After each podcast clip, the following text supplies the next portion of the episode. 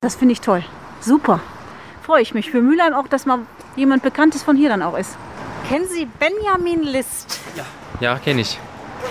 Äh, ist ein Vater von einem Freund von mir, von einem Bekannten von mir. Nobelpreisträger? Der Nobelpreisträger, ja.